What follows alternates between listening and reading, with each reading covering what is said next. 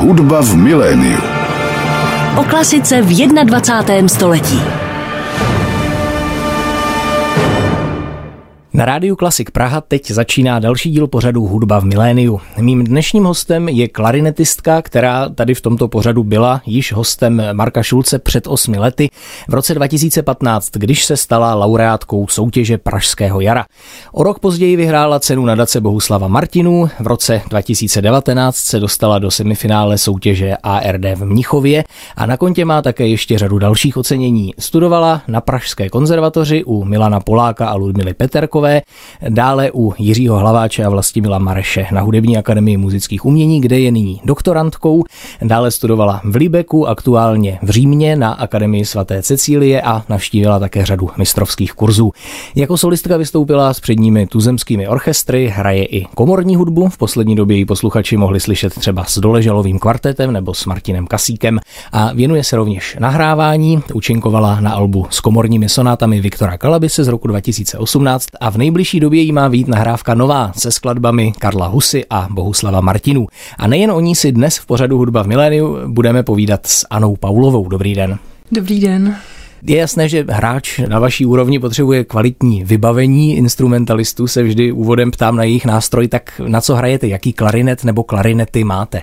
Já hraji na klarinety francouzské firmy Bivé Crampon. Jsou to výborné nástroje, konkrétně hraji na model RC Prestige. Mám tyto nástroje, tedy B klarinet a A klarinet, již několik let, ale jsem s nimi stále spokojená. Jsou výborné, mám k ním takový osobní vztah. Důležité je asi říci, že s klarinetem to není jako s houslemi, tedy čím starší, tím lepší, je to přesně naopak.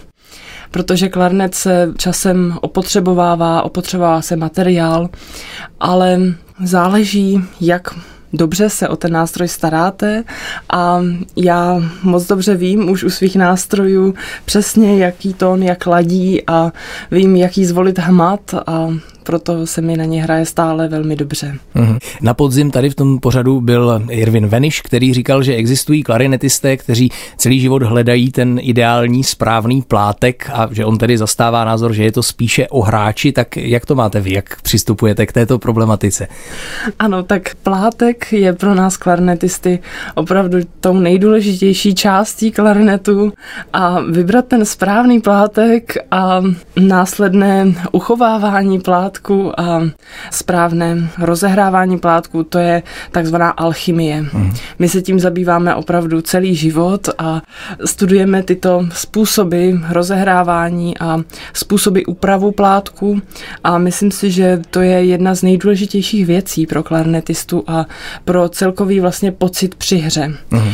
A proto je důležité určitě plátky správně rozehrávat a mít na ně ty správné krabičky, které udržují správnou vlhkost, protože tím vlastně ty plátky vám vydrží déle, než kdybyste je měli v obyčejných pouzdrech, kde mm-hmm. se ty plátky kroutí a nejsou vlastně vyrovnané. Mm-hmm, rozumím.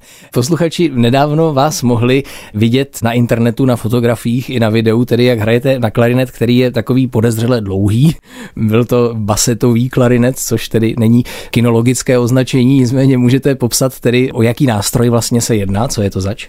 Ano, tak basetový klarinet to je opravdu unikátní nástroj, váže se k němu velice zajímavá historie, protože v roce 1790 se stavil vídeňský klarinetista Anton Stadler s nástrojařem Theodorem Locem basetový klarinet, Tenkrát se mu říkalo basový klarnet, protože ještě neexistoval bas klarnet, který známe dnes. A tento nástroj sahal svým rozsahem až do malého C oproti běžnému rozsahu klarnetu, který sahá jen do malého E. Tento nástroj slyšel Wolfgang Amadeus Mozart, protože Wolfgang Amadeus Mozart byl velkým přítelem Antona Stadlera. A když tento nástroj slyšel, tak byl jim natolik uchvácen, že se rozhodl právě pro tento nástroj a pro svého přítele skomponovat slavný klarnetový koncert A-dur KV 622 a také klarnetový kvintet A-dur KV 581 a tyto dvě díla patří k naprostým skvostům našeho repertoáru.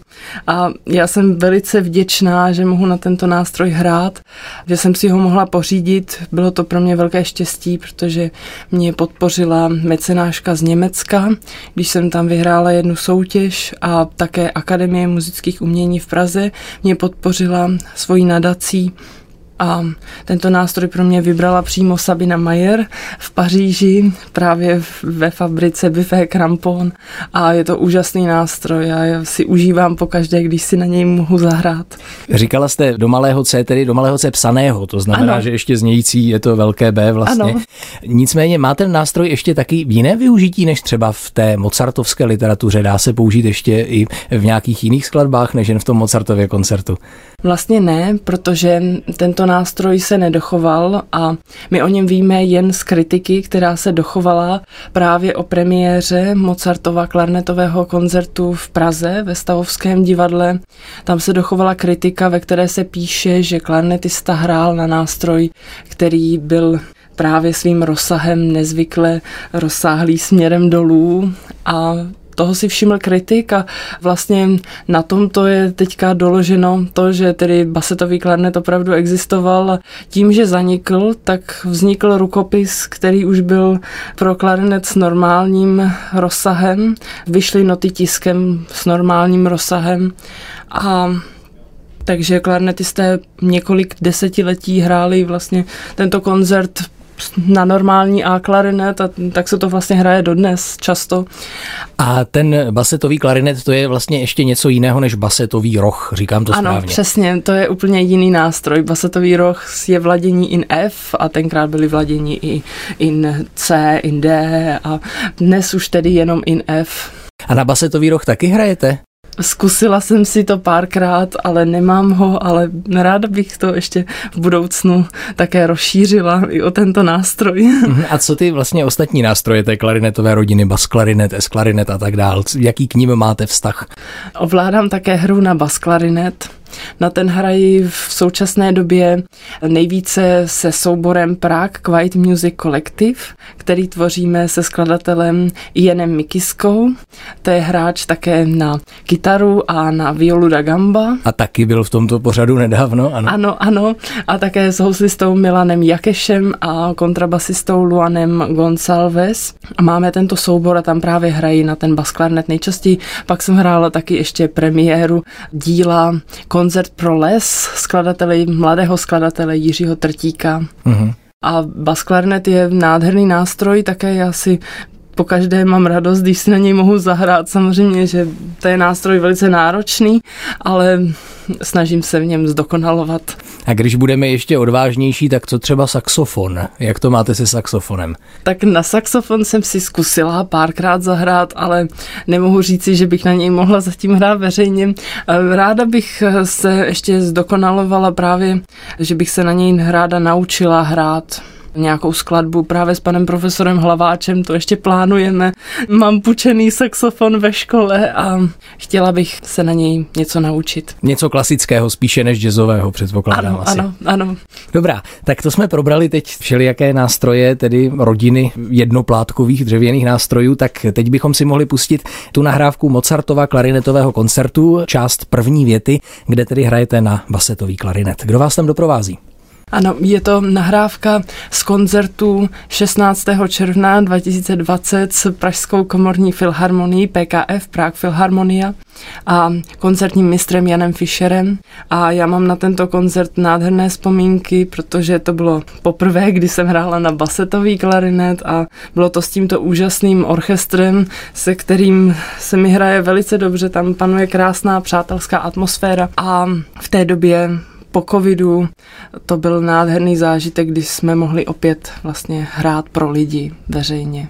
Na Rádiu Klasik Praha posloucháte pořad Hudba v miléniu. Mým dnešním hostem je klarinetistka Anna Paulová. Právě jsme ji slyšeli v první větě Mozartova klarinetového koncertu Adur za doprovodu orchestru PKF Prague Philharmonia hrála na basetový klarinet. Pojďme se teď dostat k tomu vašemu připravovanému CD, které vyjde v nejbližší době. Co na něm najdeme za skladby a proč právě Husa a Martinu? Tak na CD uslyšíte komorní skladby pro klarinet skladatelů Karla Husy a Bohuslava Martinu. Já mám k těmto obou skladatelům velký vztah. Jednak s hudbou Bohuslava Martinu se zabývám už několik let, konkrétně jeho sonatinou pro klarinet a klavír. Tu jsem hrála už od prvních ročníků na Pražské konzervatoři a tato skladba patří k mým nejoblíbenějším. A velice se tam odráží vztah a cit Bohuslava Martinu k lidové hudbě. A on ji napsal v roce 1956 v Americe kdy věděl, že už se nikdy do Česka nevrátí. A já si myslím, že se to v sonatině právě velice odráží, konkrétně ve druhé větě. Ta je nádherná. A poté tedy na CD uslyšíte několik komorních skladeb Karla Husy, vlastně kompletní dílo s klarinetem tohoto autora. A hudbou Karla Husy se zabývám také už několik let, konkrétně nejdříve jsem začala studovat s docentem, panem profesorem Irvinem Venišem, jeho tři studie pro klarinet solo a tato skladba mě velice zaujala právě svými technickými možnostmi úplně novými, které jsem předtím nikdy vlastně nehrála. A později jsem se začala zabývat i dalšími skladbami tohoto autora a objevila jsem vlastně, jak neuvěřitelné množství skladeb nádherných napsal pro tento nástroj a že se vlastně u nás v Čechách tolik nehrají a nebyly natočeny mm-hmm. doteď a tak jsem se rozhodla je natočit. Hmm. To jsou autoři, eh, tedy i Husa, i Martinu, které spojuje ta Amerika, že eh, ano, ta přesně. emigrace, to je tam jaksi takový eh, styčný bod. A já jsem právě zaznamenal na internetu zprávu, že loni z té skladby Karla Husy a Bohuslava Martinu zahrála i v Americe, konkrétně v New Yorku s Merc Triem z Bostonu. Tak to budou vaši spoluhráči i na této nahrávce? Ne, ne, ne. Tam jsem hrála s klavíristou Davidem Kalhouzem. Aha. A Merc Trio tam hrálo potom ještě samostatně samostatný recitál. Uh-huh. My jsme to měli rozdělené na půl. Já jsem tedy hrála na tom koncertě sonatinu Bohuslava Martinu a tři studie pro klarnet solo Karla Husy. Pak jsem hrála ještě Rossiniho introdukci téma a variace na tomto koncertě. Ale na tomto CD se představím se skvělými hudebníky českými. Přední český klavírista Ivo Kahánek a skvělý houslista Jan Fischer. Společně jsme natočili sonátu Atre pro klarinet, housle a klavír Karla Husy. Skladba je velice virtuózní a Karel Husa v ní použil nové technické možnosti všech tří nástrojů, jako je například hra do strun u klavíru, nebo hraní klarinetem do klavíru. Tam vlastně vznikají krásné vibrace, odráží se ten zvuk z klavíru. Co na to říká klavírista, když mu hrajete klarinetem na jeho klavír? Je spokojen?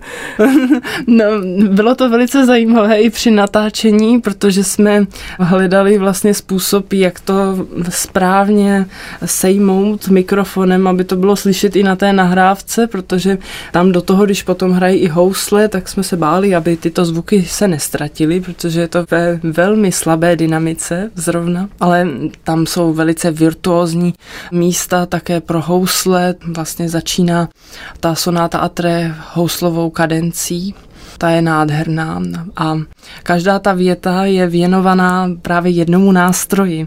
První věta houslím, druhá věta klavíru, právě klavírista hraje do strun a třetí věta klarinetu začíná velice virtuózní klarnetovou kadencí. Tak my se na to album samozřejmě budeme velice těšit. Kdy je datum vydání, pokud už to můžete prozradit, a kdy bude třeba křest případně? No tak datum vydání se plánuje na červen, uh-huh. ale křest ještě nemáme konkrétní datum, takže to se ještě uvidí, ale samozřejmě můžete se tam těšit ještě na další krásné skladby, například dvě preludia pro flétnu a klarinet a fagot. Karla Husy, to je nádherná skladba, velice zajímavé spojení nástrojů, pak například slovenské evokace pro klarinet, violu a violončelo. To natáčíme právě v pátek. Teď eh, ještě s violistkou Kristýnou Fialovou a violončelistou Vilémem Vlčkem. To jsou takové folklorně laděné skladby, velice krásné. Je to vlastně první skladba, kterou Karel Husa vůbec napsal pro plátkový nástroj i pro klarinet vůbec, ještě v době, kdy byl v Paříži, ještě než odjel do Ameriky, kdy studoval u Artura Onegra a Nadí Boulangérové. Pak se můžete těšit třeba na čtyři české skici pro klarinet a klavír.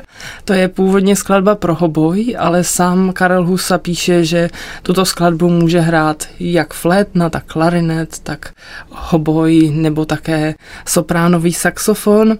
A ta je ze všech skladeb nejméně náročná, ale je tam inspirace právě moravským folklorem, lidovými písněmi a je velice krásná.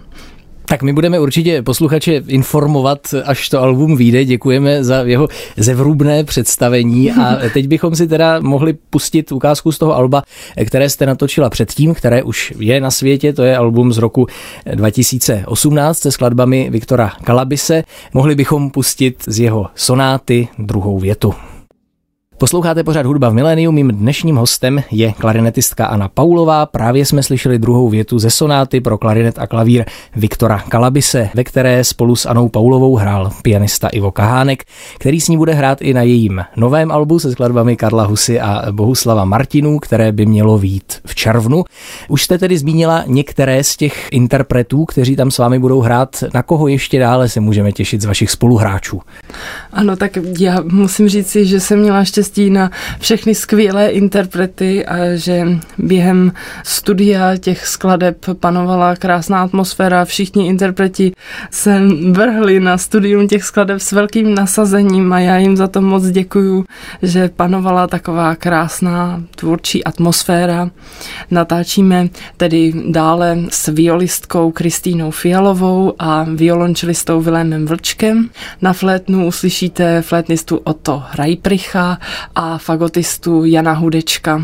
A také bych chtěla moc poděkovat Martinu Stupkovi, zvukovému mistrovi a zároveň režisérovi, že byl velice obětavý a trpělivý a také bych chtěla poděkovat za jeho úžasné připomínky během natáčení.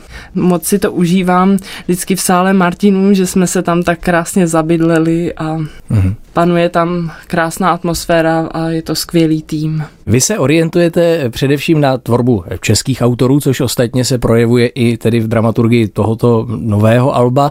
Co vás tak oslovuje právě na tvorbě českých autorů a máte v plánu třeba v budoucnu vydat se zase do nějaké jiné repertoárové oblasti, která by vás lákala? Určitě. Tak já se zabývám hudbou 20. 21. století českých autorů, ale i zahraničních, ale těch českých autorů je strašně moc, který mě zajímají. Jedna, který už zmíněný, Bohuslav Martinů, Karel Husa, Páleníček, Ištván, Jiří Teml, Zdeněk Šesták, ale i řada mladých skladatelů současných, jako je třeba skladatelka Kateřina Horká nebo Daria Kukal Mojseva, která teď konkrétně napsala skladbu pro klarinet a vibrafon, kterou jsme premiérovali. Řada dalších mladých skladatelů, Matouš Hale, Ian Mikiska, Lukáš Sommer. A to jsou všechno skladatelé, se kterými mě baví spolupracovat, protože ráda objevují nové možnosti klarinetu a to mě baví. Mm-hmm. Vy studujete v Římě na Akademii svaté Cecílie, kde pokud se nemýlím, vás učí Alessandro Carbonare. Vy už máte za sebou řadu škol, takže máte i mnoho zkušeností, můžete srovnávat. Tak jaké to v Římě je a jaký je Alessandro Carbonare učitel? No tak tam je to naprosto úžasné. Já mám velkou radost, že jsem se dostala na tuto školu a že tam mohu navštěvovat hodiny. Alessandro Carbonare je velice inspirativní. Já jsem se s ním setkala poprvé, když mě bylo 16 let na soutěži v Toríně a pak jsem navštívila jeho kurzy Akademia Kijiana v Sieně, tam jsem strávila krásných 14 dní s tímto úžasným klarnetistou a profesorem a v Sieně panovala nádherná atmosféra. My jsme chodili s maestrem Carbonare dokonce běhat, protože on je také vášnivý sportovec, takže to byla taky krásná zkušenost a tam jsem se vlastně dověděla o možnosti studovat u něj v Římě. On vyučuje soukromně, ta škola je soukromá, protože oni mají systém, že protože on hraje v orchestru Academia Nazionale di Santa Cecilia, tak nemůže učit oficiálně na žádné škole. Má tedy jenom tento jakoby soukromý kurz, který mám možnost navštěvovat a já jsem tam absolvovala celý rok a teď tedy vlastně už moje studium tam skončilo, ale jsme stále v kontaktu s profesorem Carbonare a jsme si zrovna psali, on mě říkal, abych zase přijela, tak se chystám, že tam na jaře zase pojedu a moc se tam těším. Mm-hmm. Jak to vlastně stíháte, to studium v zahraničí kombinovat jednak se studiem doktorským a jednak ještě i s samozřejmě aktivní hudební činností tady v Praze? Jak to jde dohromady? No tak musím říci, že to je velice náročné. A já jsem měla takové období, kdy jsem studovala právě ještě na Muzichhochschule Libek a to jsem navštěvovala tuto školu současně během mého studia na Akademii muzických umění v Praze a teďka tedy v Římě. A probíhá to tak, že kolikrát se stane, že třeba po koncertě jedu potom na letiště a tam letím ráno na letiště a nebo třeba jsem jela vlakem a přijela jsem brzy ráno a další den jsem měla hodinu zase tady nebo zkoušku s nějakým souborem a já bych chtěla moc poděkovat taky mamince, která mě vždycky doprovázela na nádraží a na letiště a byla mi moc nápomocná v tomto, protože bez ní bych to vůbec nemohla zvládnout. Když už mluvíme o tom zahraničí, ze kterého vy tedy máte řadu zkušeností, uvažovala jste třeba někdy o tom, že byste v zahraničí i žila, nebo že byste se usadila třeba v nějaké zahraniční metropoli, nebo prozatím chcete zůstat tady v Praze? Ne, to ne, já bych chtěla opravdu žít tady v Čechách, mám to tu ráda a chtěla bych tu působit. No. Mm-hmm. Ale samozřejmě hraní v zahraničí se nebráníte, ano, když ano, je k tomu příležitost. No to ne, to ne, tak samozřejmě to studium v zahraničí u Sabiny Majer mě taky velice ovlivnilo. Sabina Majer, to byl vždycky můj sen se k ní dostat, u ní studovat a to bylo pro mě, myslím, taky velice důležité.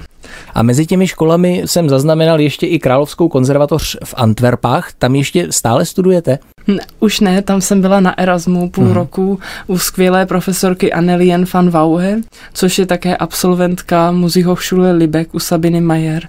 A je to také jedna z mých velkých vzorů klarinetových. Já jsem si právě říkal, když je to konzervatoř v těch Antwerpách, jestli to vlastně není střední škola, jak je to tedy možné, že tam jdete studovat vy jako posluchačka akademie? No, tak musím říci, že to bylo zvláštní, protože já jsem chtěla jít konkrétně právě k Annelien van Wauhe studovat a ona učí na dvou školách. Ona učí jednak v Antwerpách a pak taky v Hágu. A já jsem se rozhodla pro ty Antwerpy, protože mně to přišlo zajímavější, ale bylo to zajímavé, protože na té škole právě byli mladší studenti a oni právě vůbec nechápali, co vlastně studuju já v té Praze, že už jsem v tom doktorském studiu a že některé předměty už vlastně nemusím studovat, ale nakonec jsme se tam nějak domluvili. Jo. Jo, takže to bylo kvůli pedagogovi, že jste ano, šla na, ano. řekněme, střední školu, že to je takový ano. vlastně krok zpátky, protože vy už jste tedy tou doktorantkou, jak jsme zmínili. Čemu se vlastně věnujete v rámci toho doktorátu? O čem píšete v dizertační práci? Já píši o panu profesorovi Jiřímu Hlaváčovi a je to vlastně zasazeno v kontextu české klarnetové školy v porovnání se zahraniční klarnetovou školou a pan profesor Hlaváč je pro mě velkým profesním vzorem a my máme krásný vztah. Já jednak vím, že vždycky mě dokáže inspirovat k další práci a mohu se jemu také se vším svěřit a vždycky mi dokáže pomoci. Mhm. Samozřejmě profesora Hlaváče naši posluchači znají třeba i jako autora pořadu Dobili svět, který jsme tady na Rádiu Klasik Praha také eh, léta vysílali. Možná je čas na další hudební ukázku, než se ještě dostaneme k dalším tématům. Teď bychom si mohli pustit tři kusy od Igora Stravinského. Můžete tu nahrávku přiblížit, jak vznikla? Ano, uslyšíte soutěžní snímek pro mezinárodní soutěž ARD v Míchově. My už jsme zmínili vaše studium. Máte třeba v budoucnu v plánu i pedagogickou činnost, teď myslím výuku na vysoké škole. Lákalo by vás dál předávat tu českou klarinetovou školu? Ano, to by mě velmi lákalo. Mě učení baví, je to velice zajímavé pozorovat vlastně, když někomu něco nejde, tak se snažit vlastně mu ho to naučit, přiblížit. To mě velice baví a asi by mě to velice naplňovalo i v budoucnu. Vy jste poznala samozřejmě během svých studií řadu klarinetistů, už jsme zmiňovali Jiřího Hlaváče, už jsme zmiňovali Alessandra Carbonáreho a další. Kdo ještě třeba z těch vašich pedagogů, o kom jsme tady ještě nemluvili, vás ovlivnil? Tak určitě to byl můj profesor na konzervatoři, pan profesor Polák, od kterého jsem získala také mnoho rád a zkušeností a jsem mu vděčná za to, že mě posílal už od prvního ročníku na konzervatoři na mezinárodní soutěže a já jsem tak měla úžasnou možnost vlastně slyšet, jak se hraje na klarnety v zahraničí a jaká je úroveň klarnetistů po celém světě. A pak také paní profesorka Peterková, která je mým velkým vzorem, také protože dokázala pozvednout klarinet nejen jako orchestrální nástroj, ale také jako solový nástroj a že na klarinet mohou hrát i ženy. Takže to je také mým velkým Její zásluha, ano, ano, ano že, jste, no. že jste tam, kde jste. Jsou podle vás ty soutěže nezbytné pro mladého interpreta? Je to jaksi nutný způsob k tomu, aby se člověk dostal do jaksi širšího hudebního povědomí, nebo jak vy ty soutěže vnímáte? Tak v dnešní době už ty soutěže nemám tak ráda, jako třeba když jsem byla mladší, když jsem byla studentkou, ale ty soutěže k tomu prostě patří. Mm-hmm. Myslím si, že právě díky těm soutěžím může se o vás dovědět více lidí, můžete získat spoustu kontaktů i na koncertní vystoupení a nezáleží jenom, není to o tom jenom vyhrát, je to o tom prostě zúčastnit se, ta soutěž vás může motivovat vlastně k nastudování nového repertoáru, ke studiu nových skladeb a zároveň vás může někam posunout a pak se stane, že si vás tam někdo všimne, pozve vás na koncert a nebo prostě máte možnost někam vycestovat a podle mě je to velice důležité. Mm-hmm. Tak možná bychom se teď mohli podívat na vaše plány do budoucna. Jednak to, kde vás mohou posluchači slyšet v nejbližší době, třeba teď na jaře, kdy vysíláme tento pořad. Jaké koncerty máte teď naplánovány? V nejbližší době mě čeká vystoupení s mým novým triem, s kontrabasistou Iddy Stivínem a klavíristou Matoušem Zukalem a budeme vystupovat na několika koncertech na jaře, konkrétně v koncertní síni v Písku. Pak se těšíme na koncert v Praze ve Vršovickém zámečku, v Berouně, v Náchodě a já mám velkou radost, že mohu s těmito interprety hrát. My jsme si zatím vymysleli takový název programu Magické souznění, protože toto spojení nástrojů je velice netradiční, ale repertoár jsme vybrali krásný z různých aranží. Jednak Indy Steven si úžasně upravil některé party, které jsou původně pro violončelo, konkrétně třeba Gazenhauer trio Ludvíka van Beethovena nebo osm kusů Maxe Brucha, a tyto skladby hrajeme. Pak se těším na vystoupení s klavíristou Lukášem Klánským na zámku Skuteč. Tam budeme hrát operní program Noc v opeře.